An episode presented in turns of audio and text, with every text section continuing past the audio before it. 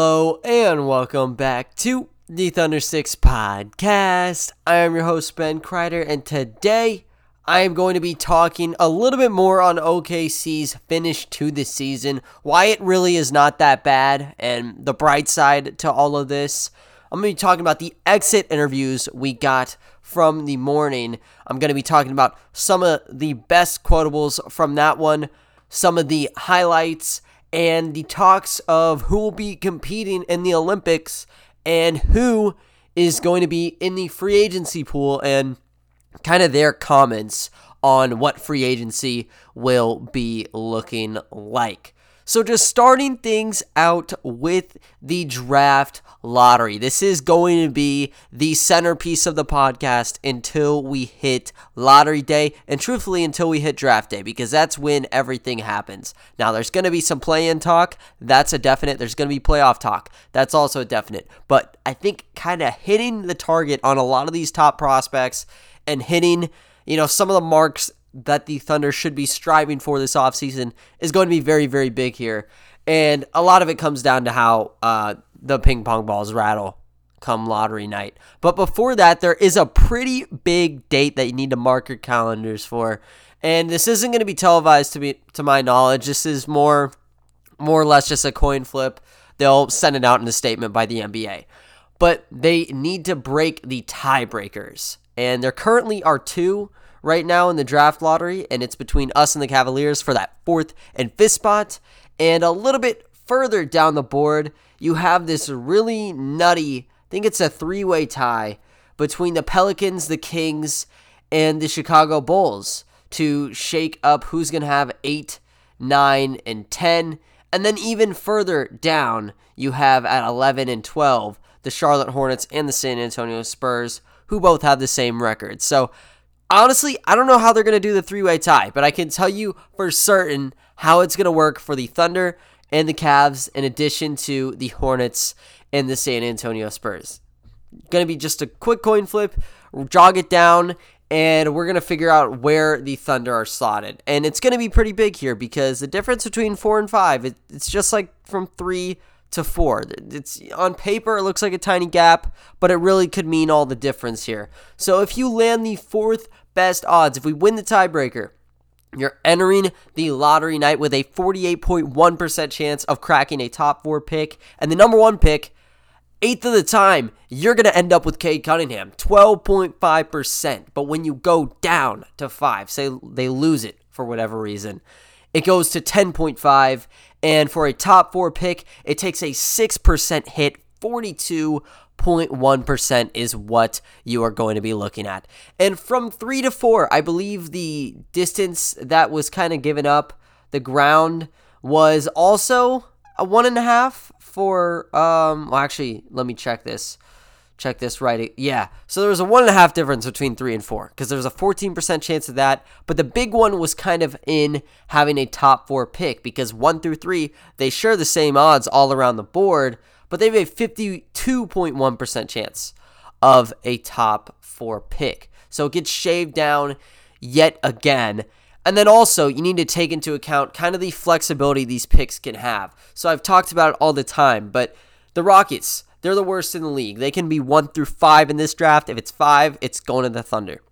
For number two, you can be one through six, three, one through seven, four, one through eight, and five, one through nine. I think that's even bigger because there's a slim chance you even get that very last pick. You know, getting the the ninth odds with the fifth worst record in the league. There's like a less than 1% chance of that happening. And even for the fourth pick, getting the eighth spot, it's not that high of a chance. But once you start going into the territory of seven and six, that's when you get a lot of kind of clumping up in terms of the numbers here to where that is a very likely shot of where you would kind of fall down in terms of draft picks. So, you know, when you get to that, um, it's a little bit tougher. I actually have it pulled up here. So for the uh, the shot, let's say we're fourth. The biggest chance we have at a certain pick is going to be at number six, 27% shot at that. And if we lose the tiebreaker, it actually sets back a pick to seven, where over a quarter of the time, that's where you end up landing. You don't want to find yourself there because the top five, that is really where you want to be picking in this draft. Yes, I think Scotty Barnes has kind of flown onto people's radars, and a lot of people actually have him valued over Jonathan Kuminga right now, which is pretty interesting. And there's other guys like James Bouknight, who I don't know if he'd go that high in the draft, but he's been soaring up boards, and that goes along with other players such as Davion Mitchell. So there's certain pieces that have been climbing up. So there is value at six and seven, but you don't even want to think about it really. I think right now, this isn't a, you know, let's try to tack on a player and move on. You don't want to have pick seven and 18 because then you're going to be pretty much exactly where you were a year ago. And you kind of have to tank again almost. I don't know if that's necessarily possible because of SGA and his growth, because Dort and his growth. If Bays is on the team, which if there's no trades, of course he's going to be on the team. Chances are he also takes a big jump. And there's a lot of other kind of dominoes that will fall here. What happens to Poku? What happens to Maledon? Ty Jerome has been amazing. Do we retain Steve Mykhailiuk in free agency and he becomes very good? Like there's a lot of what if scenarios here, and I just don't think that there's going to be a chance that the Thunder are in the very back end of the lottery again. Outside of a miracle where the they just fly up the boards on lottery night, they're not enter they're not they're not going to be entering that thing in the bottom 5 next year. Uh, if SGA's healthy, there's no way it's happening because unless they, they, they can't just get over the hump of no like stretch five because Horford's probably on his way out. I don't think there's going to be an issue there. I think Dort, SGA, and Bays are going to be enough to at least get some games and some ground covered to where you would be kind of encroaching on like the 30 wins. And if everyone still stays on pace here, I don't think every, you know, especially these bottom five teams are going to see much improvement, even with, you know, one of these core guys. I think the Pistons they have some pretty good assets to the point they can move up. But I will say with the Houston Rockets and the Orlando Magic, it might take another year or two for them to start moving uh, upwards. The Thunder have a guy in SGA. They have someone in Dort and Bays too. So I think it's a bit different there.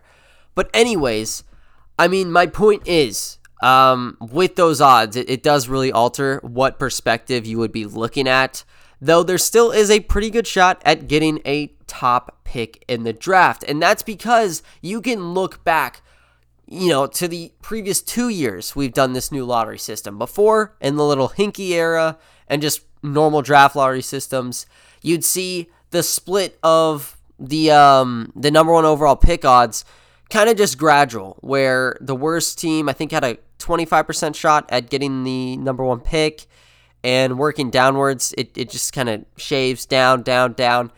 It's not really like that anymore with it being cut open so much to the highest only being 14%. It leaves the door open for a lot of surprises. And the biggest one comes from the Zion Williamson draft class. This is the first year they introduced it, and it was crazy. And it's not just the number one pick that kind of batted some eyebrows. It was really picks one through four where people were absolutely shocked. And there was only one out of those top four picks that were kind of expected to be there, and it was the New York Knicks. This was the Stephen A. Smith era where he, well, I guess it still is, but where he, you know, ranting about the Knicks was really the top news um, every single year with Kristaps Porzingis, and then, you know, they end up with R.J. Barrett in the draft class, whatever it may be. That was the biggest news there on them sliding to three. But the bigger deals were the Lakers, the Grizzlies, and the Pelicans. So we know the Pelicans got number one. Grizzlies, they were at two. And then the Lakers, they fit in at four. And then they, I think, traded just completely out of it. Um, yeah, I think they just traded completely out of it. And they ended up selecting DeAndre Hunter there. So, yeah, and then they then they moved him out to Atlanta. But anyways, here's the deal to start things out, the Pelicans were projected to have the seventh pick. That was their kind of spot um, entering. And then for the Grizzlies, right behind them with the eighth best odds. And they were on a tiebreaker. So they had to do a coin flip. And it ultimately really did not matter because of um, kind of things, how things shaped out, like one and two. Obviously, a, a difference between J- Ja Morant and Zion's pretty huge, but I don't know. It just it goes to show you kind of the odds here. They both had a 6% shot. And then for the Lakers, they only had a 2% chance of getting the number one pick. They moved flying up. They were expected to have the 11th spot in the draft, and they were good to go. And for the other two teams that were expected to be very high in the Cavs and the Suns, they were fifth and sixth in this class. So it really fluctuates a bit. And then when you want to go to the latest one, this one wasn't as special, but there was kind of one that I wanted to pin down here. So the Timberwolves, the Warriors, and the Hornets rounded out the top three, but the Hornets, they were expected to have the eighth pick going in. They had a 6% shot of the number one pick, and they got out of there with LaMelo Ball, who I don't think he's going to win Rookie of the Year, but he has a pretty strong case leaning forward for maybe next year in a redraft being the number one guy. And right below that with the Bulls, too, they end up getting Patrick Williams. They had a they were seventh. They were seventh in odds, um, and they had a seven point five percent shot of getting their picks. So it really can just move, really shift the tides a lot. And for example, you know the fourth and fifth selections in this draft um, are heading into lottery night, where the Hawks and the Pistons, and they went sixth and seventh. So the board can change for the better or the good uh, in a pretty big fashion. So I don't think that you need to look at these odds and just assume that we are going to end up with six or seven because it's not the case. I'm doing Tankathon redrafts right now. First roll, I got the fifth pick from the Rockets and then the seventh pick. And then I'm going to do it two more times. And. Okay, fifth and eighth. That's two. That's really good because you want to have a top five pick. Obviously, seven and eight. That's a little little bit scary. That's not where you want to land, but you still can kind of rattle up on the top of the boards. Just got a really bad one. They got seventh, and then boom, fourth try. Thunder get the first pick. Now you only get one shot here. You can't just keep spamming on the tankathon button until you get what you want. But a lot of things can change here. So you don't look at this as a loss. You could very well end up with Cade Cunningham, Evan Mobley, one of the one of the two Jalen's. Like all the doors are still open here. So yeah, the Thunder did lose a game, but it doesn't really matter because even though you have a 14% chance for the Pistons' sake or the Magic's sake, I guess, they still can fall and the Thunder can rise up. So I don't really think it's that big of a deal. It was kind of just venting out in the last episode. Pretty much everybody in the fan base was. But I don't really think you need to worry about the numbers anymore because it's set in stone. And when you talk about us compared with, or I guess paired with the Rockets pick, have the best shot in the whole entire draft this year. So keep your head up on that part. But the next thing I want to talk about is what we heard in player interviews all throughout the day. And you heard it from everyone. Mark, Mark Daigneault came in. You had SGA, Dort, even Al Horford showed up. I think he might have been the first person to talk. And I will say, I do not have media access to the uh, exit interviews, so I'm actually picking this from tweets and other sources, just so you know. But yeah, everyone was there. But I think the biggest story was actually Mike Muscala, or at least that was the most eye catching one, most memorable moment. And he was asked from Andrew Schlecht of Down to Dunk, uh, really like why he would, you know, why he wanted to stay in OKC and what OKC means to him because shooting is kind of a high quality in this league playoff teams would probably be drooling to have him, whether it be as a rotational member or just a really, really good guy um, that you'd stick as like a third string center or something. The Lakers or Clippers would, would really want him. Like Clippers at Patrick Patterson, they could use a guy like Mike Muscala. But he said that he actually wanted to stay, and he started tearing up just talking about the team and really just honing in on the opportunities that he's been granted and the culture that surrounds the franchise, just things of that nature. And then also a little bit about the players too. But yeah, he said he doesn't really know what the future holds, but he does want to stay in OKC. And regardless of what happens, he always is going to be a fan of the Oklahoma City Thunder. But moving on to some of the other people that were mentioned, I want to first start with Al Horford because honestly, you could have just assumed he was on a vacation for three months, pulling a Trevor Ariza. Um, when he was just chilling in Miami, and what do you know, he wound up in Miami for the Miami Heat. Same actually went for Omer Yurtseven. He was just working out in Miami. Out of nowhere, got a call, and he's on the team now too. But I guess he must have been staying in OKC. He was there for the exit interview, and he was just talking about how thankful he was for the team. He mentioned a little bit about the scenario we've kind of all become accustomed to him getting pulled from play back in March. He talked about how SGA's injury really helped be a main motive in why he took the move early, but it was still planned. So, really nothing new. Like Adrian Wojnarowski broke it perfectly fine a couple months ago, but he was just backing that up. And then he was also asked about what the next step was for him and mm, if there was going to be like a trade on the horizon. And he said that's kind of going to be something that will need to be worked out with the team and the management and uh, you know, a mutual agreement will be made. So, honestly, I just can't really see a reality where Al Horford's on the team next year. Like, I know his contract is absolutely terrible. Now that his first year out of the three for us is off the books, you still need to pay him, I think, 54 million across the next two seasons. So it's very ugly, and he's turning 35 next season. So there's almost no real value to that outside of a team desperate of a big man. And some names that pop up are like the Boston Celtics, for example. They have been really just ah, I don't even know how to put it, but they just have not been in harmony. They haven't had a center that really meshes well with them. I don't really know. I, I mean, I don't watch them a ton, but pinpointing the the issue there is kind of a hard result. I know Marcus Smart kind of gets a lot of the blame there, but I don't know. Like they shifted out Daniel Theis. They brought in Luke Kornet to try to fix things. Robert Williams, Grant Williams. I don't know if there's any long term solutions there. Of course, Al Horford's nothing but a two year rental, but it might be what they need. Like they're not going to get an asset out of the draft class.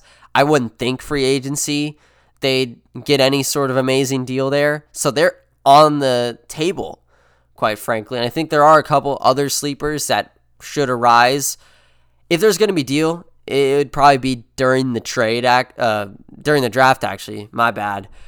But I, yeah, I don't think he's going to be with us. Like, if you're going to sit out the final 30 games of the season to put in play Moses Brown and Tony Bradley, who clearly I don't think you can have both of them on the roster for next year.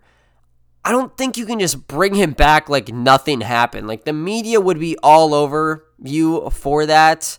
And I don't know necessarily if the team would want to get in that direction. Like if you get Evan Mobley, there's no chance Al Horford's gonna be in a uniform. You'd probably have to buy him out, like what the um, Hornets did with I think Nick Batum this year. is such a bad contract that they had to gut out, but they did it anyways because they just did not want to see him on the books anymore bring in some young pieces. I'd assume that'd be the move. Trade number one, buyout number two. He's kind of in the sunset stages of his career. If he wants to be a leadership veteran, by all means. And Mark Daigneault was talking really highly about him as like, if there was any all star that I wanted to coach first, it would have been him because of how he's improved not just the teammates, but also Dagnall himself as a coach. So just talking really about his class. But anyways, I just don't think that I just don't think it fits. But yeah, so that was what Horford was talking about for SGA. His main thing was about the foot injury and he said he's felt a lot better than he has in the past month or two, so he's getting back up to 100%. And he said for the offseason, he's going to continue to try and get stronger and get more athletic, faster, conditioning wise, and just try to work on his body And he thinks that in terms of skills, he wants to improve on everything. Ended up giving a pretty good quote here of I don't shoot 100% from the field. I don't shoot 100% from the free throw line. And I certainly don't shoot 100% from the three. So I've got a lot of improvement I need to do. No one's going to shoot that high. I think Tony Snell broke some sort of record this season for like a 50 50 90 or 50 50 100. And he didn't really play all that much this year. But you're never going to get anywhere close to that. But I guess it's just, um, I don't know, almost a symbol of the work he wants to put in. Every single area of the game he wants to move forward on. And that's something that you want to hear from a player that you hope will be the cornerstone of the franchise or be one of the superstars that can lead you to an eventual trophy. But after him, you had Lu Dort. His kind of deal was talking all over the place, mentioned how he is really striving to be on an all defensive team. He said how every single day he saw everyone on the roster improving and that he is just going to continue to put in work and he loves competing really, really hard. And that's just his motive uh, going into the offseason. For Darius Bazley, he talked about how over the offseason he wants to get stronger and stay more consistent, build some better habits. Said he didn't have a specific area he's working on, but his whole game needs work. I think the primary deal with him is shooting. Like he was a shooter in his rookie year in the play um in the bubble, I guess you could say cuz it wasn't play-ins, but in the bubble and then even against the Rockets, like the three-point shot was his forte. He could drive inside, but you were looking at him as more of a catch and shoot threat. He was not that this year for the OKC Thunder, and you want to see that again because if he unlocks that, you saw enough tape from the back end of this season to kind of decree he can play inside the basket. He has enough moves. Now, he probably needs to refine those, especially like the spins and the Euro steps he's doing to make sure he's a little bit more on balance. But he's been able to get to the line a ton off of those moves. And when he's not getting fouled, a lot of the time earlier, they weren't going in, but he's gotten a bit of a softer touch now. So he's moved really, really high up on the scale um, when it comes to slashing in. But the three point line, needs to get fixed up. Definitely will be working on that just as he will with everything else. Moving on to the rookies though, in Poku and Maledon. Poku says he's going to take a couple weeks off and then get right back into training, getting stronger and getting faster. Wants to fill out that frame. I don't know what they have him listed as on the NBA website. I remember at the start of the year though, when I was breaking down draft tape, it was around like 208 pounds. So I'd say at a top end, maybe like 215 is where he's at.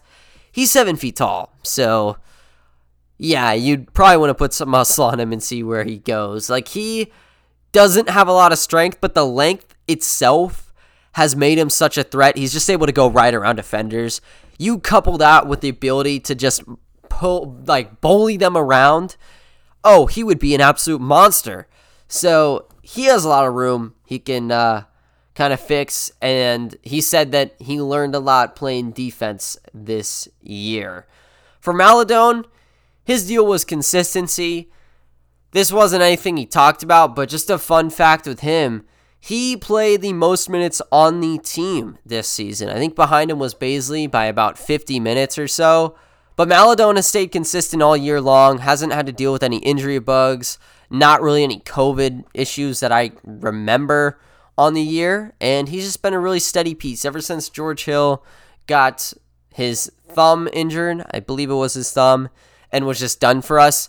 He filled in as a starter and did a perfect job. Did it as a second rounder. First time we have seen that. I know in franchise history, maybe even NBA history. I don't want to 100% kind of pass that off, but definitely in franchise history, that's the first time we've seen it and he's going to be able to move forward and potentially be like a really good six man or even the starting shooting guard for next year. Roby's kind of stick was about how he wants to guard all five positions. Said he did it really this season under Daigneault, and that opportunity has really just let him blossom.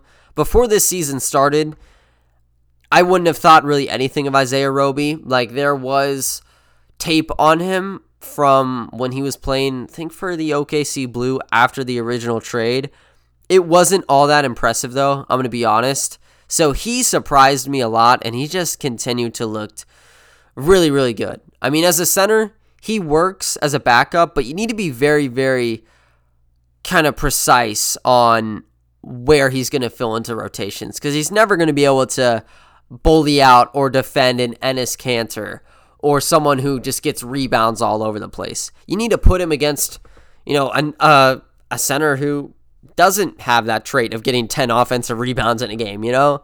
So you got to be pretty kind of clear when it comes to where you're going to fill him in, but he looked very good um, playing at the five in spurts. And even at the three and four, I thought he was very, very solid. Ty Jerome when he was talking, his deal was also about the opportunities granted before the year. Phoenix really gave him a really like just a bad deal um, when he was bouncing up and down from the G League, picked in the first round, just wasn't treated that amazing. Comes over here with the injury, and in the G League bubble, he was pretty good. He wasn't like the top of the team though. I would say. But he was a positive impact, and then he just plugged right back in, had 15 points in like his first or second game, and he was just off and running. So his big deal was range, and he says that he actually wants to keep moving farther and farther to try to have just Lillard range damn near. So hopefully that works out for him. He's already carved himself as one of the sharpshooters off the bench, and there's been a lot of uproar to actually include him as one of the bright young pieces the Thunder have moving forward. He could be that. I definitely think it hinges a lot around that shot and how he's able to fill out his passing game because he has looked pretty good there too. Kenrich Williams has looked very good at everything, and that was something that Mark Daigneault talked about and just how he's been a leader for the team. And Kenrich really reciprocated those values, saying that he's really grateful and blessed that the Thunder picked him up said it's been a rebuilding year, but around the young guys, it's really helped him be happy every single day. Said over the offseason that um, this past one, he was working a lot on shooting as well as defense. Definitely hit home on defense. The shooting was the big one, though. I didn't have Kenrich Williams on the grid whatsoever before he suited up in a Thunder jersey. But damn, uh, he has been a very good sharpshooter. Staying at that level one of the better 3 and D pieces in the league, especially off of the bench. Very um very special. I think like in seasons before this, he would have been a luxury to have.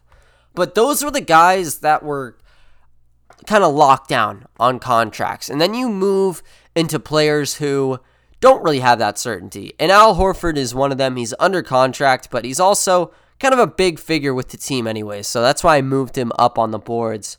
But I'm going to be rattling off a couple of other names and kind of what is going on with them. So starting out with Tony Bradley, he he was pretty good actually off the bench for the Thunder. He was just like Moses Brown in the sense his job is to set a high ball screen, sit right under the rim, and just reap the benefits.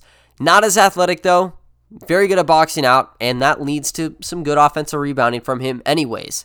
So he proved with the Thunder that he's going to be able to be a backup somewhere. That is for certain. This has been the best part of his career statistically with the Jazz and with the 76ers. He was playing like 16 minutes a game. I don't have it pulled up right now, but I can guarantee you with the Thunder, it was higher than that. And the opportunities he was given were pretty high. Like just his involvement from the start of the play to the finish, he was there like all the time. So he said that he loves it here with the OKC Thunder, but he does not know what the next move will be for him.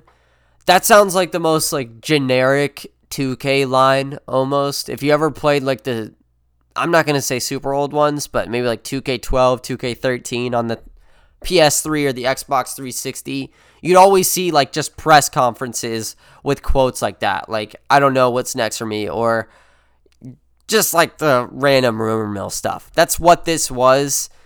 So chances are he's gone. Moses Brown, though, technically he's on a three year deal, but it's non guaranteed. I think it's going to get picked up anyways. He's staying in OKC to work, and he says he just wants to stay close to the team for that and develop here under their roof. That's very big news, and that's going to go under the radar here. But staying in and just focusing on every little detail. And the reason I say that is because he was just thrown out into the lion's den to start out with the Thunder. And with the Blue, it was kind of like that too, but he clearly was above the competition there. But he was just thrown in and had to learn as things went along. And it was pretty obvious that he does have some bumps in his game right now, particularly when it comes down to like offensive goaltending. Defensively, he is really not that good at defending off of screens, especially when the point guard gets out around that free throw line. He's way too far back to make a play on the point guard, but then at that same time, he's leaving enough space for the guy who set the screen to sneak in and also convert. So he needs to find a happy medium there. I think that's something that will be touched up on too with him. But I think a refined Moses Brown would be a lot better than maybe what we are thinking because Moses Brown has not been really under a set organization. You know, the Trailblazers didn't provide it for him. He was on a two way contract and he was playing in the G League. With the UCLA Bruins, he was starting, but he wasn't like the star. He didn't look like a obvious five star prospect with that roster. He put up decent averages, but the guy who was running the show was Jaylen Hands. So he was never kind of a huge focal point. I think that's kind of the treatment he will receive in the summer. And with our training staff, I think you're going to see a lot more and probably be surprised with the new look of Moses Brown. Svi Mykhailiuk is a player who I'll probably talk about again um, in the near future, but we don't know what's up with him. Like he has averaged, I think, 10.3 points since coming over from Detroit. And it, he hasn't just been a one dimensional player. He was supposed to be just a catch and shoot piece like an Alex Abrines, but he has been so much more than that. He's been a three level scorer, and we need those, especially at the guard positions. And that's what he really stressed during the exit interviews that he was able to show not just that he was a shooter, but he can also work in the mid range and then also around the basket. So he thinks his stock really spiked. He's going to be a restricted free agent for the Thunder, so they can match any offer. But it's a business. That's what he said. So he might end up walking away. Says he loves being in Oklahoma City. But yeah, future is uncertain. 23 years old, so I guess he does still fit that window. I think he's going to be kind of like that that tough one that will make the Thunder really think about it for a good while. They're going to know entering moratorium period in free agency whether they're going to keep him or not. And I bet they're going to tell Svi Mykhailiuk that as well. But yeah, he'll be an interesting player to pan out because if you let him walk, it, it's pretty obvious he does have a future. And as a floor, he's going to be a, a really good sharpshooter for a championship team. So it would be kind of tough to swallow to see him walk. But obviously, depending on how we do in the draft, if we're already super stacked at the two and three, he may just need to get moved out because there are a lot of different pieces. Josh Hall and Jaylen Hoard, I didn't actually hear anything about free agency with them. And I don't expect them to get signed to like a full year deal. I bet they fetch training camp offers from people. And I heard, I think from Hoard, he'll be training in Miami. With Hall, I genuinely just do not know. But I don't know. I don't know how it's going to work out. I think that Hoard probably is as good as gone, even though I like him. Turning 23, I believe. I think he's still 22, but he's turning 23 soon. There's still some untapped potential there.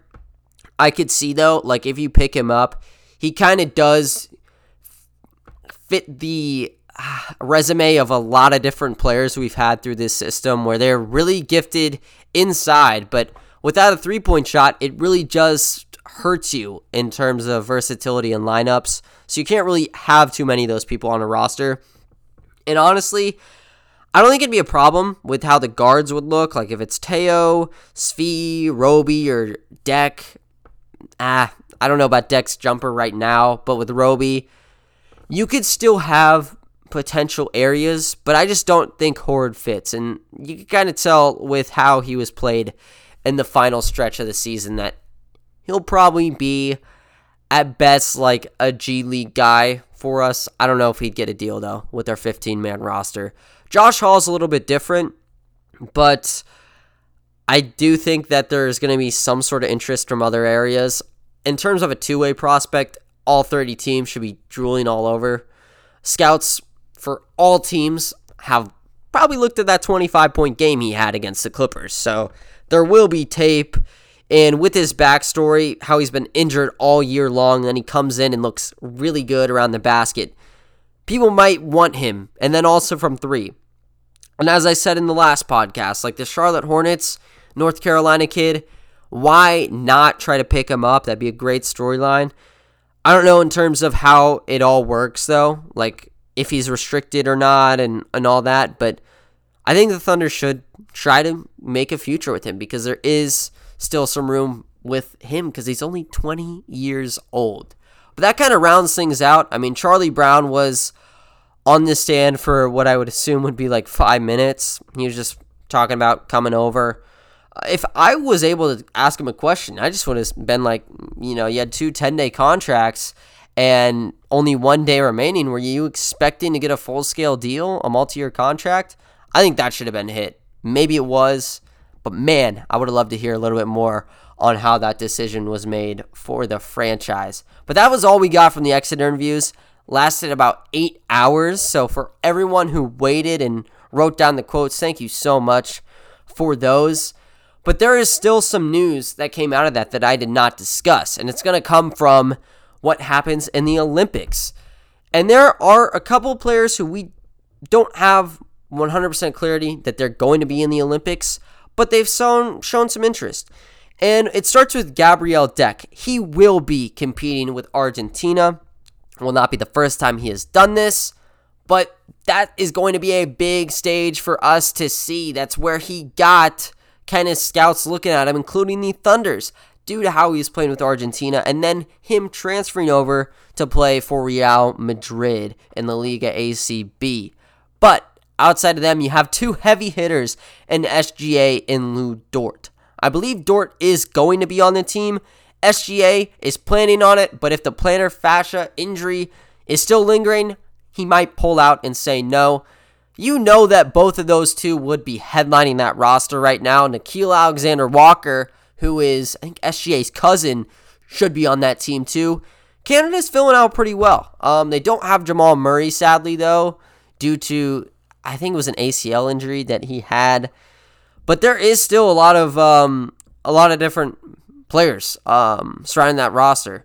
I could go down the list. I don't have it right now though, but I do know that it's not just SGA, NAW, and Dort. They got a lot of pieces developing in Canada.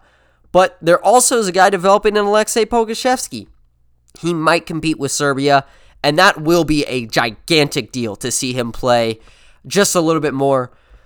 Um, against high level competition. We want to get every ounce of that with him heading over because he can make a statement playing in those games. That's how a lot of guys have been able to get in the forefront, just as I talked about with Gabriel. So I really hope it happens. Hope he fills out his body. And there's a lot of hopes for this team heading forward. I'm going to be talking about those in the next coming weeks. I'll get you guys an episode probably tomorrow, if not the day after. Thinking Monday, Wednesday, and Friday, I might target for dates that I upload, but that could be subject to change. But other than that, though, guys, that is going to wrap up today's episode. I thank you all for listening, and I'll talk to you all next time. See ya.